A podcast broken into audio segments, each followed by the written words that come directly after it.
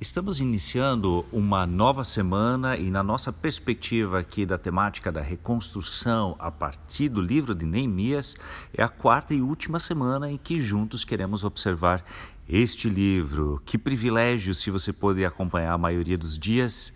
E caso esteja iniciando agora, muito bem-vindo. Nós estamos num momento crucial aqui no capítulo 10 em que o povo responde responde, dizendo: sim, nós queremos assinar esta aliança de Deus conosco.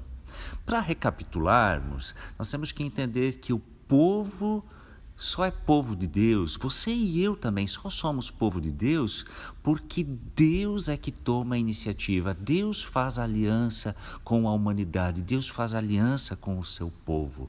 E no Antigo Testamento nós vamos ver que quando o povo se afasta dessa aliança, afasta-se do Senhor, ele sempre chama o povo de volta.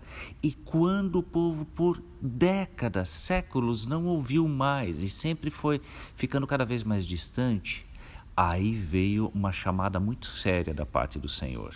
Geralmente a gente olha só para a disciplina, mas não entende que essa disciplina existe porque Deus não desistiu do seu povo. E esta é a disciplina do cativeiro, quando o povo foi para a Babilônia e quando o povo de Judá, de Jerusalém, tiveram que ficar distantes, sem terem acesso ao templo, sem terem acesso às suas tradições, às suas formas de cultuarem a Deus. Lá eles começam a cair em si. E o período do retorno, que se deu em etapas, que é o que a gente está vendo aqui, com Neemias também, é o período de reconstrução, não só dos muros físicos, mas também da identidade, agora de se entender, de se confessar os pecados, capítulo 9 que nós vemos, como também de se entender é Deus que nos dá a possibilidade do retorno, não só para uma Jerusalém, mas também o retorno a Ele. É Deus que renova a aliança. E o capítulo 10 vai listar muitos nomes dos líderes a começar por Neemias, os sacerdotes, os levitas e demais líderes do povo que assinam embaixo. É um privilégio podermos assinar uma aliança com Deus. E esta sempre e novamente foi retomada ao longo do Novo Testamento, aqui no momento crucial da história do povo de Judá e é mantida sempre só da parte de Deus. O povo quer por quanto tempo o povo aqui será que conseguirá manter? O nosso texto previsto para hoje, a partir do versículo 28, vai nos ressaltar que o restante, o povo em si, vai afirmar também da sua parte, unindo-se à liderança, ao compromisso assumido pela liderança do povo de Judá, dizendo sim, queremos o caminho do Senhor para nós.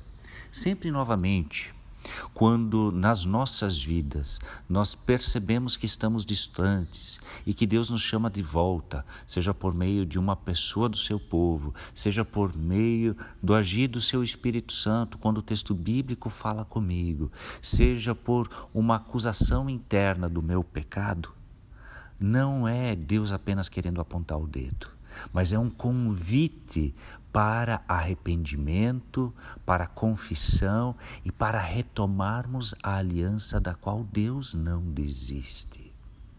Deus não desiste e é por isso que também nesse momento da história do povo de Jerusalém é que a aliança ela é retomada. Você vai ver é, a partir do versículo 30 até o 33 algumas cláusulas que o, o povo menciona, que são aspectos que para nós talvez num primeiro momento soam estranhos. O que não permitir que nossas filhas casem com habitantes dessa terra? O que, que é isso?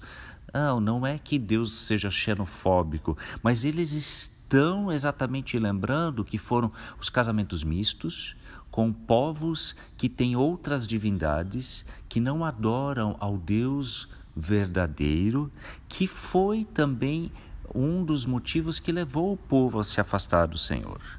O não respeitar mais o dia do descanso, o não se apegar aos detalhes da lei, é, foram tudo passos de afastamento que esse povo deu. E agora o convite é retomada. Assim, juntos nós iniciamos essa nova semana, semana chuvosa, mas semana em que o nosso coração quer se aquecer na palavra do Senhor, porque nós temos um Deus que não desiste de nós. Tristes somos ou trilhamos caminhos infelizes quando nos afastamos dessa aliança, mas felizes de nós, porque Deus nos convida sempre novamente, por meio de Jesus, para nós, povo do Novo Testamento, para a aliança ser retomada. Entenda nesse texto, Deus também lhe chamando de volta para a caminhada com Ele. Nesse sentido, uma semana fortalecedora e também que a palavra acalente o seu coração no convite para o retorno, para caminhar nos caminhos do Senhor Jesus. Deus lhe abençoe.